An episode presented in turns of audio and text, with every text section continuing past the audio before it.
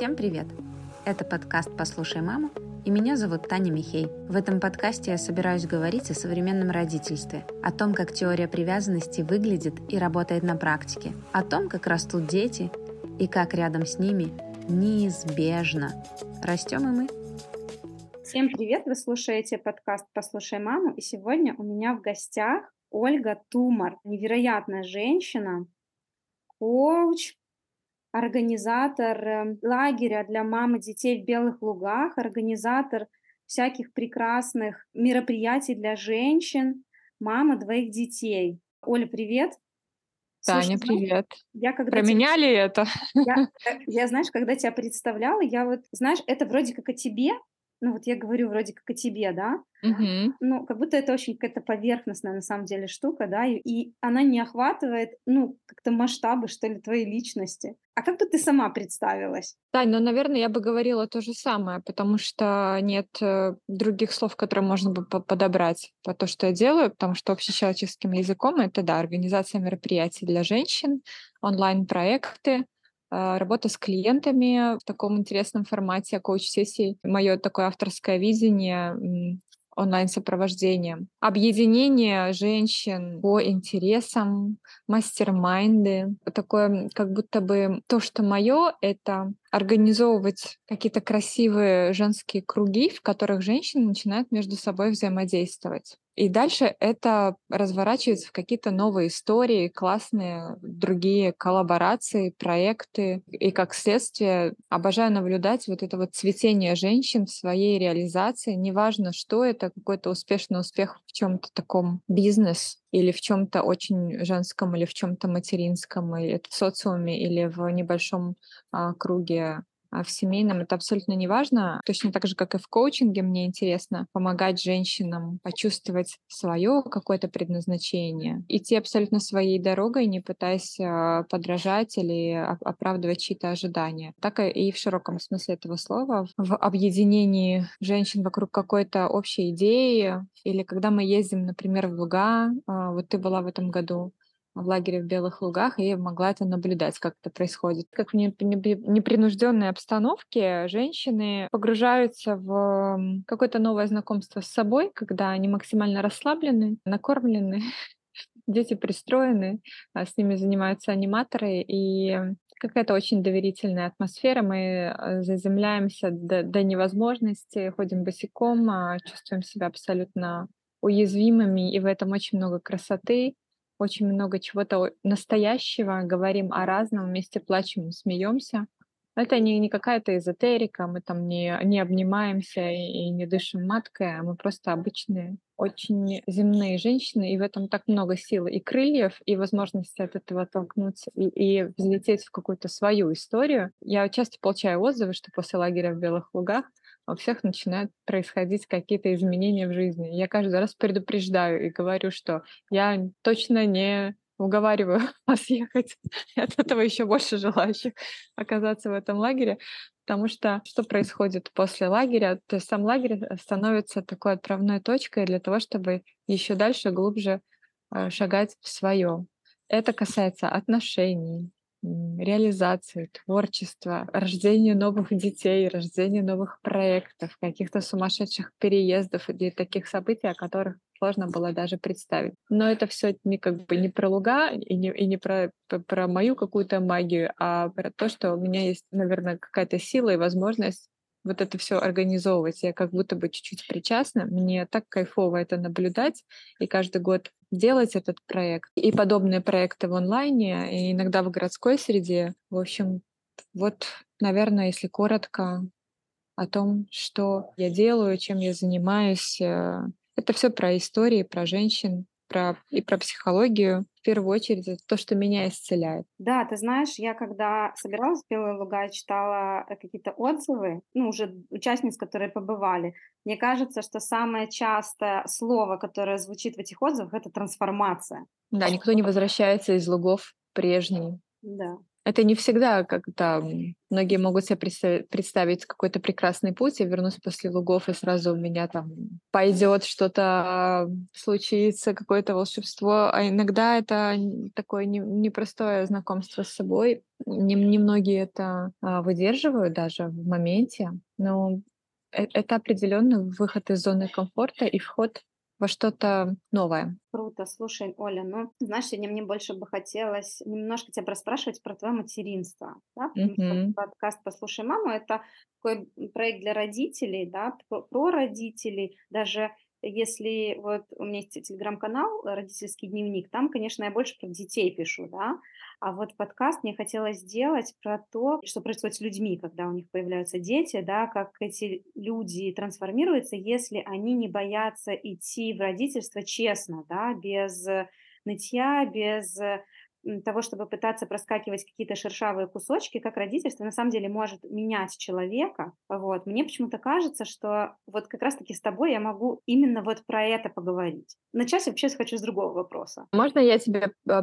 перед этим всем дам обратную связь, потому что мне очень хочется. А, во-первых, мне очень приятно, что ты меня пригласила записать с тобой подкаст. И твой родительский дневник — это, наверное, один из там трех каналов Telegram, которые я читаю. Я редко подписываюсь на какие-то каналы, и в том месте, где мне кажется, что я абсолютно не, не, не та мама, которая внимательно и бережно, чутко относится к ребенку, вот какой-то с такой вот такой трогательностью. Вот э, постоянно я чувствую, что мне очень далеко до этого.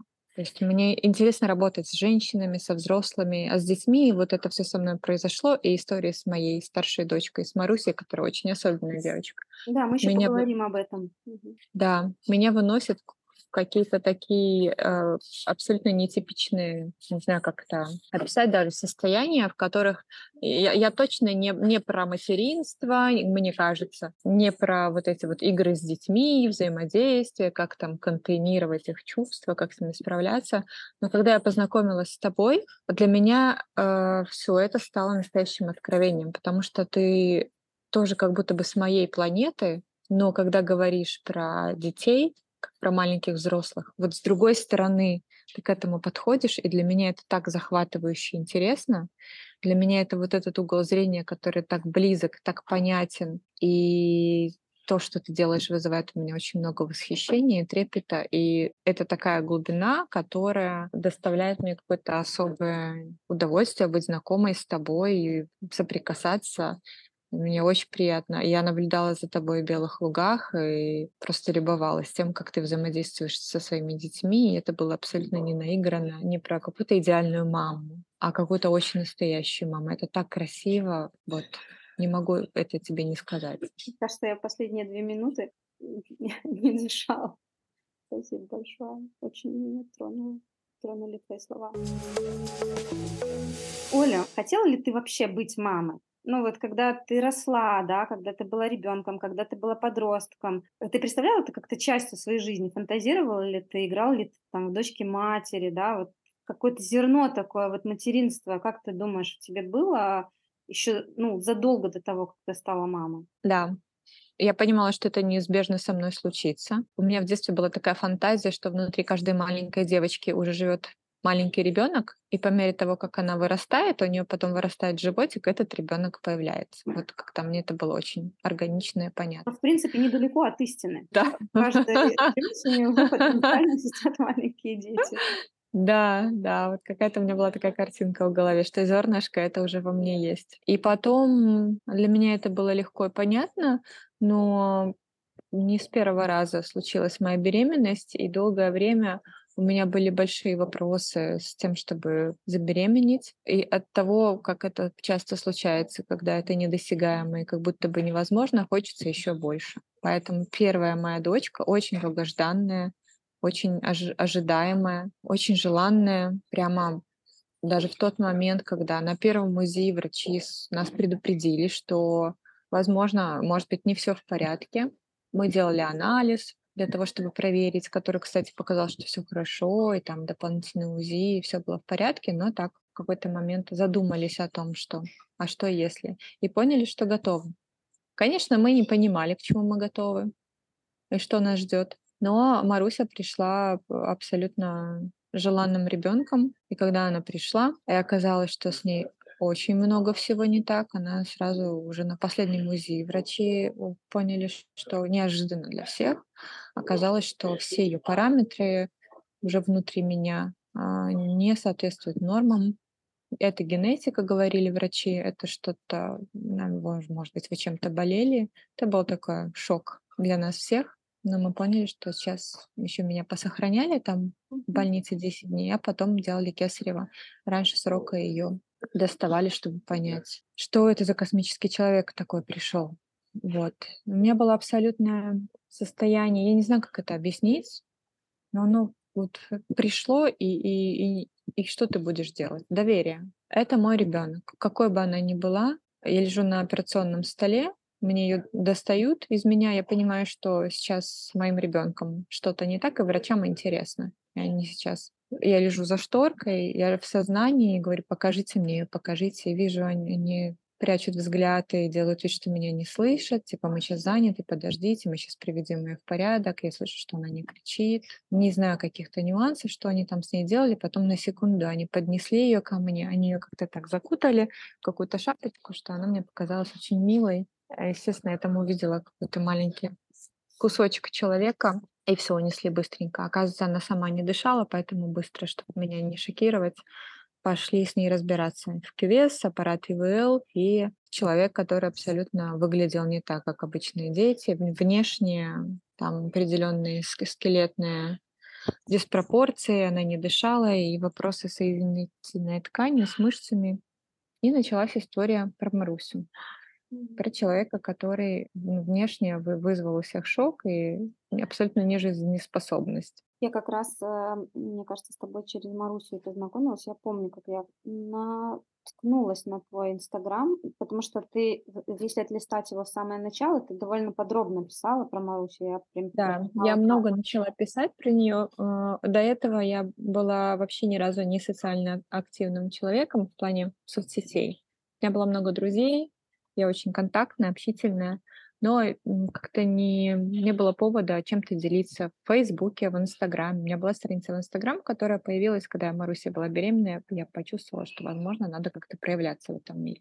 Потом рождается Маруся, пару месяцев тишины, вообще, чтобы понять, о чем эта история, что это такое. А потом я понимаю, что мне нужно, во-первых, открыться, сообщить всем близким и знакомым, которые в курсе были, что я была беременна, а потом куда-то пропала, что произошло, понять, какой выбор сделает Маруся, потому что первые несколько месяцев э, вот она была на грани жизни и смерти, она как бы долгое время была на этой грани, но тут какой выбор, выбор она не делает сейчас, оставаться ты с нами. Ты так формулируешь это, да, не условно говоря, да, там, будет она жить или нет, ты говоришь, какой выбор она делает, да, то есть меня вот mm-hmm. это все время восхищает, да, как ты, да, ты говорила про какой-то ракурс, да, у тебя тоже какой-то есть просто удивительный ракурс, да, на, э, ну, то есть. Э, Маруся не самый простой ребенок, вообще, да? Да. Но так да. как ты на нее смотришь, это просто, конечно, у меня вызывает очень большое восхищение. И я ехала в Белые Луга для того, чтобы, вот, знаешь,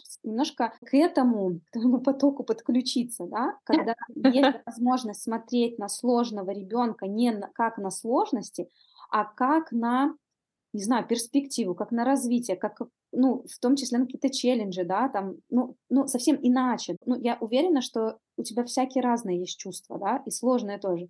Но это настолько, ну, как бы я никогда не слышала этого, не в твоем, го... ну, вот я уже много э, и твоих монологов послушала, да, лекцию вот последнюю mm-hmm. я послушала, твою 8 уроков. Ну, то есть у тебя никогда не сквозит никакого там, ну, страдания, не в том смысле, ну, как наказание судьбы или что-то такое, да? Ты все mm-hmm. время... Крест. Да, да, да, да, да. Тань, ты знаешь, вот я буквально вчера получила обратную связь, и не первый раз я получаю честную от близкого человека, от моей знакомой, которая говорит, Оль, ты знаешь, ты меня иногда злишь тем, что ты вот любишь говно заворачивать в какую-то красивую обертку. я не понимаю, о чем это, может, это про какое-то мое, то, что меня бесит в себе. И у меня, ну, я честно скажу, многие говорят, что я какая-то слишком отлетевшая, как-то вот даже какой-то пиздец. Матом можно ругаться, Таня? Да. Что какой-то пиздец я начинаю э, называть красивыми словами, то ли избегая этого, то ли самой в этом не, не, себе не признаюсь, чтобы как-то себе это объяснить или найти в этом высокий смысл. И я понимаю, что это моя и сила, и слабость одновременно. Потому что а, я, я живой человек. У меня не создается впечатление, что это ты называешь красивыми словами. Понимаешь, вот в чем вопрос. Нет такого впечатления, что это только названо красивыми словами. Ну, я тоже, знаешь, э, наблюдала за тобой в белых лугах. То есть нету здесь названий. Это то, как ты живешь. Ну, то есть это как, как я это воспринимаю, да, мне как раз-таки ты не бесишь этим, а у меня скорее есть к этому очень большой интерес и любопытство, как это тебе удается. Наверное, от какого-то дикого желания жить я отказываюсь верить, что все в этой жизни случайность, а, несправедливость, просто так, там, не повезло, вот так случилось, родился ребенок с инвалидностью или ребенок там с умственной отсталостью или нежизнеспособный и, и все, как бы. Надо грустить и страдать. Как-то я, тогда не понимаю, чем мы здесь вообще собрались. Ну, мне важно искать смысл, это для чего вообще? Это, это как-то ну, точно не просто так. Когда Маруся родилась, у меня возникло ощущение, что сейчас как будто бы Господь Бог со мной разговаривает, внимательно смотрит на меня, говорит, так, слушай, тут такая ситуация, вот тебе ребенок вот такой непростой, разгадывай его. Это не, не просто, это, это ты проходишь через пиздец, через э, боль душевную, через э, сложности ну, физические, как бы ты не спишь ночами, ты как точно так же, как ты не спишь ночами с обычным ребенком. Потом у меня родилась Вика, мой абсолютно нормотипичный человек, но с которым я поняла, что обычное материнство — это даже не знаю, как тут вообще сравнивать особенное материнство, обычное материнство? Это все невероятный опыт, в котором много невыносимости, много сложностей, много того, о чем тебя никто никогда не предупреждает. А расскажи про ее. Какая она? Про а... Знаешь, много и написано уже, и ага. Э, да, рассказано. Расскажи про ее. Вика очень классная. А они с Марусей, не знаю, как солнце, луна, они такие разные, и при этом обе такие чувствительные. Вика — это совершенно другой опыт материнства. С Викой было все так по классике, грудное вскармливание, вот этот контакт, и тут такой вот кабачок, малышок. А Маруся долгое время просто была в кювезах и под аппаратами ИВЛ, и у нас эм, как бы мы не спали вместе, не было такого теплого контакта, и когда я дорвалась до там, через 7 месяцев нас только выписали домой, и то мы были в этих трубках, в аппаратах, и сложно было телесно к ней прикасаться.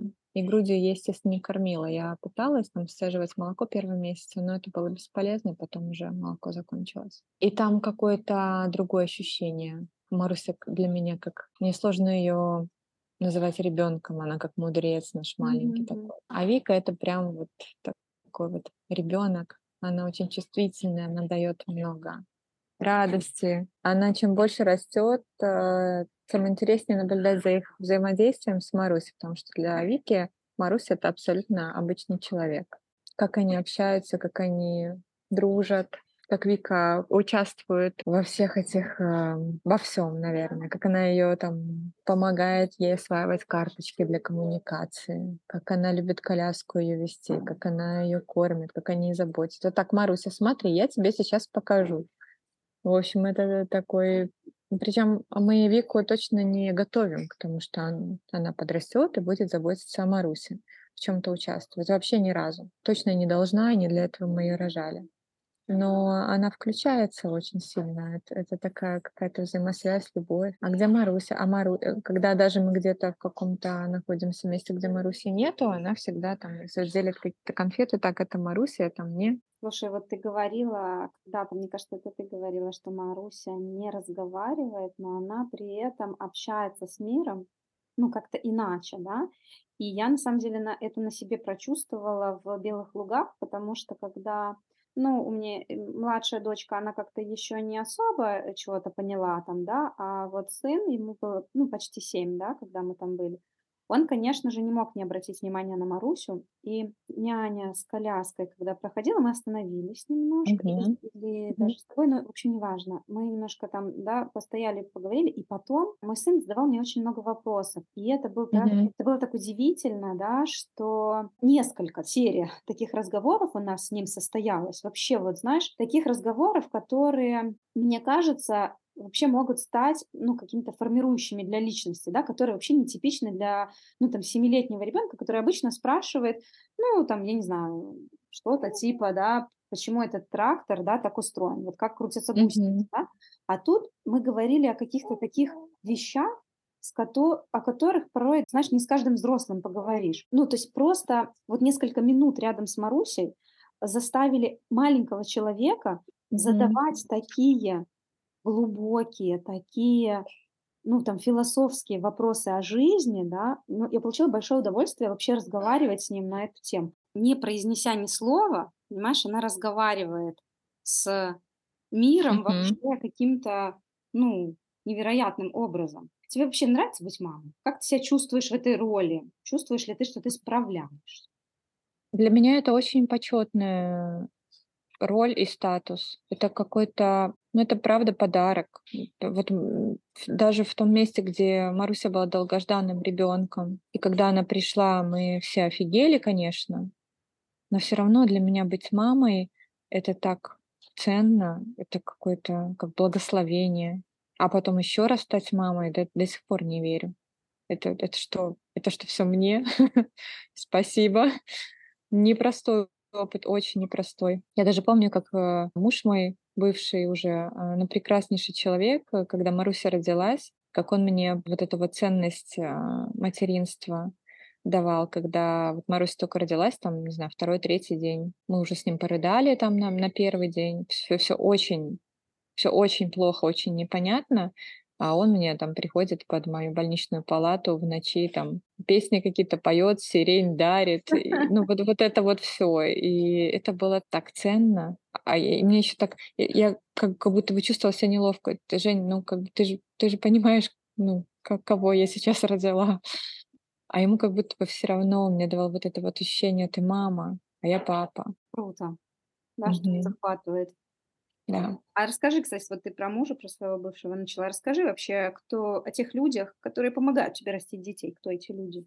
Ну, конечно, Женя, с которым мы прошли очень долгий путь и до рождения Маруси, и после, он всегда был рядом, и сейчас рядом, несмотря на то, что мы с ним развелись и уже не живем вместе там три года, но он прекраснейший отец, он друг, он очень заботливый человек, а, он делит со мной ответственность с Марусей вот с самого начала. А, Для него это очень важно и ценно. Ты знаешь, вот в том месте, где мы как-то спокойно приняли историю с Марусей, так, наверное, окружающие, наши близкие, родные в это очень ровно включились. То есть где нужна помощь, без, без истерики, без какого-то супер там желания помочь, спасти. Они видели, что мы, ну, как бы берем это на себя, мы в этом не умираем, мы ну, понимаем, что это наша ответственность, и что-то с этим делаем. Очень спокойно принимаем помощь, там, какую-то заботу. Вначале все там включались больше каких-то там контакты и специалисты. Когда я стала писать про Марусю и вышла в эфир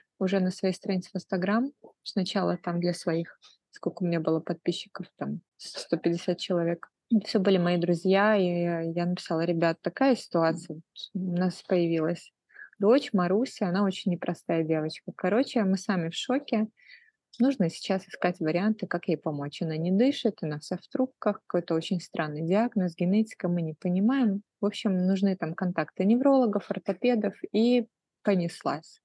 Как мир откликается, как он щедр к тебе изобилен. Так много нам встретилось прекрасных специалистов, людей, которые были готовы помочь любой суммой денег, э, любой информацией, контактами, когда приходили к нам домой, пока я дежурила возле Маруси, мыли полы, готовили еду, кормили нас. Ну, то есть это просто невероятно, насколько людям важно быть к этому причастными и иметь возможность так помочь. Также и близкие, родные, они бы очень спокойно к этому относятся, принимают в этом участие. У нас есть прекрасная няня у Маруси, которую ты видела в Белых Лугах. Это просто какой-то тоже отдельный подарок. Близкий человек, близкий друг э, нашей семьи уже много лет, и так она случайно оказалась Марусиной няней, и сейчас с ней. Маруся Вика помогает, mm-hmm. когда есть необходимость. Э, на, на каждом этапе нашего пути встречаются люди, которым важно к этому быть причастным. Ну, как-то так. Как ты думаешь? Вот, знаешь, мы учим своих детей, ну, каким-то, знаешь, полезным штукам, там, типа, не ковыряться в носу, да, здороваться при встрече, да, то есть каким-то, ну, социально, не знаю, полезным навыкам, навыкам самообслуживания. Так вот, э, я хотела тебя спросить, как ты думаешь, чему ты учишь своих детей, ну, вот не словами, помимо слов, своим образом жизни, тем, как ты сама живешь? Как ты думаешь, какое ты послание им э, даешь, ну, или хочешь давать, вот своим, mm-hmm. своим образом жизни? Слушай, какой классный вопрос, Таня. А ты знаешь, у меня какая история? Я сильно копирую э, тот стиль, в котором меня воспитывали мои родители. Мамы было чуть больше, и сейчас тоже. А папа было немного, хотя вот он такой очень интересный. Все равно это прослеживается. Папа хоть не, при, не присутствовал там какой-то большой кусок времени дальше уже в моем воспитании, но как будто бы есть ощущение достаточности какого-то отдельного вот э, смысла в этом. Это вообще другая история. Родители вообще никогда меня не воспитывали, не пытались чему-то научить никогда не делали со мной уроки, никогда не знали, в каком я классе учусь, куда я буду поступать, и не давали каких-то там советов. Это в смысле их это не интересовало, или это в смысле они доверяли как бы тебе, природе ребенка? Э, нет, они абсолютно доверяли мне и всегда транслировали, что я прекрасна, со мной все в порядке. Что бы я ни делала, вот просто они всегда были рядом, Каждый из них занимался своей жизнью интересной. И у меня было ощущение безопасного пространства, в котором я нахожусь.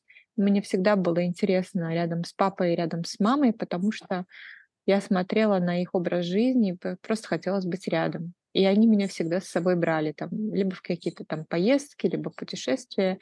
Это было так легко и комфортно, просто мы как эти, ну, в хорошем смысле слова, как сорняки росли рядом. Какая-то причастность э, наблюдать за, тем, куда идут мои родители, как они живут, как они... Э, они были увлечены своей жизнью, там, а музыка, друзья. Они... Э, меня родители, родители родили, когда им было по 21 году, и сами еще такие были юные. Отрывались вот эти все тусовки в нашей квартире, я помню, с друзьями, какие-то бесконечные и я никогда не была от этого отрезана. Я всегда была включена вот в их а, а, яркую, интересную жизнь. И, соответственно, у меня такая картинка сложилась, что детей не надо воспитывать я иногда себя так ругаю по этому поводу, потому что я не специально не покупаю какие-то там развивашки, а отдельно у меня нету блока или опции там заниматься детьми специально. Только пока мне Э, кто-то не подсветит. От с Марусей это вообще отдельная история. Я понимаю, почему тебе стал близок мой телеграм-канал. Книжки, книжки специальные читать, какие-то мультики, какие-то вот прямо вот отдельно заниматься развитием, воспитанием. Поэтому у меня была такая картинка, что когда у меня родится первый ребенок, я буду просто в слинге его носить, э, и он будет включен в мою жизнь. А мне нравятся там, не знаю, какие-то поездки, путешествия, фестивали. В общем, мой образ жизни будет для них примером. Не специально, а как бы я не планировала выделять э, материнство как отдельную какую-то свою роль вот ребенок будет рядом. И Маруся такой интересный дала опыт, как будто бы вот этот вот, наверное, мой стиль, который я унаследовала от родителей, а, он мне помог вообще выжить во всей этой истории, что я не окунулась сразу, вернее, окунулась, там ситуация требовала, но как-то вот дала мне такую здравую нотку какого-то очень полезного эгоизма во всей этой истории, чтобы не сдохнуть, вообще не забывать про себя. И так я включи, включила вот этот пиздец с, с Марусиным состоянием, с тем, что у нее правда было мало шансов выжить. И мы каждую секунду были готовы к тому, что она не останется с нами но понимали, что если останется, то это тоже будет непросто. И сложно было представить, каким может быть дальнейший путь. Вот эти бесконечные реабилитации, занятия. И я поняла, что я точно не смогу сама это все делать. Я не специалист, я не логопед, я не реабилитолог. Я стала искать людей. И получилось, что я через это раскрыла свой потенциал, что у меня есть навык коммуникации, и талант находить классных людей. И здесь мне кажется, что моя роль как мамы — любить, кормить, находить классных людей, специалистов, показывать детям какую-то интересную свою жизнь, брать их с собой, организовывать лагеря, придумывать какие-то активности, в которых мне в первую очередь было бы кайфово, а они это впитывают. Хочу добавить, как говорит моя мама, детям ничего давать не нужно. Дети — это такие сволочи, которые сами придут, все возьмут. Вот по такому принципу моя мама живет. Точно мне специально не собирается что-то давать, там как-то посвящать мне время, но она так интересно и ярко живет и дает себе, что я смотрю на нее и э, просто жадно впитываю. Даже сейчас, вот мне 36 лет, я приезжаю к маме в гости, мне всегда интересно, что она приготовила, что у нее такого есть интересного в жизни, о чем поговорить с бокалом вина, а напитаться от нее какой-то интересной информацией. А она это щедро отдает, потому что у нее много любви ко мне, естественно, кому как настроя в семье. Я и двое братьев. Она делится своей энергией такой вот э, материнской, из, из, из состояния точно из, изобилия, дать нам какую-то интересную информацию. Она такая очень воздушная, многим интересуется, сама много для себя берет, развивается и наполняет свою жизнь. И от вот этого какого-то состояния наполненности, с, этой переполненной чашей, мы подходим на какие-то как кони на водопой. Пьем, пьем, забираем себе это. Ну, как-то так. Такая у меня картинка, и я вот невольно ее транслирую своим детям. Не знаю, плохо это или хорошо, ну, как есть. Последний вопрос. Что тебе лучше всего удается в твоем родительстве, как ты думаешь? За что ты можешь сказать себе, не знаю, спасибо, да? Был такой раньше проект я смотрела на Ютубе, «Мать года» назывался, там ведущая в конце у каждого гостя спрашивала, почему ты можешь назвать себя матерью года? Ну, давай, Таня, я вот сейчас э, назову вот то, о чем мы говорили до этого, потому что, поверь мне, очень часто считаю себя очень плохой мамой, которая мало чего дает детям мало заботиться. Не так, не то и не туда. Знаешь, что... почему я задала этот вопрос последний, да? Потому что себя поругать, они как бы, знаешь, им них не надо об этом В первую очередь, да. Да, да. А вот э, что-то такое про себя, знаешь... Э... Поэтому, да, вопрос классный. Если уж хвалить себя, да. то, наверное, как раз-таки за то, за то, что я не, не воспитываю детей, э, не кричу на них. Знаешь, как я ругаю Э, например, вот э, с Марусей вообще невозможно ее не поругать, ничего. Это человек, который общается на каких-то других языках с этим миром. Ну, я, я тоже злюсь, когда что-то не так происходит. Вика не то делает. И я говорю, Вика, я сейчас буду ругаться. А это максимум, на что я способна. Не бью по попе, не говорю им, как надо, как не надо.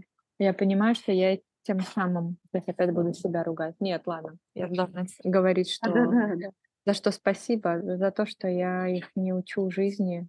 Сама себя воспитываю. Понимаю, что они вот ровно вот эту картинку увидят. Не пристаю к ним. Надеюсь, что тем самым не травмирую их.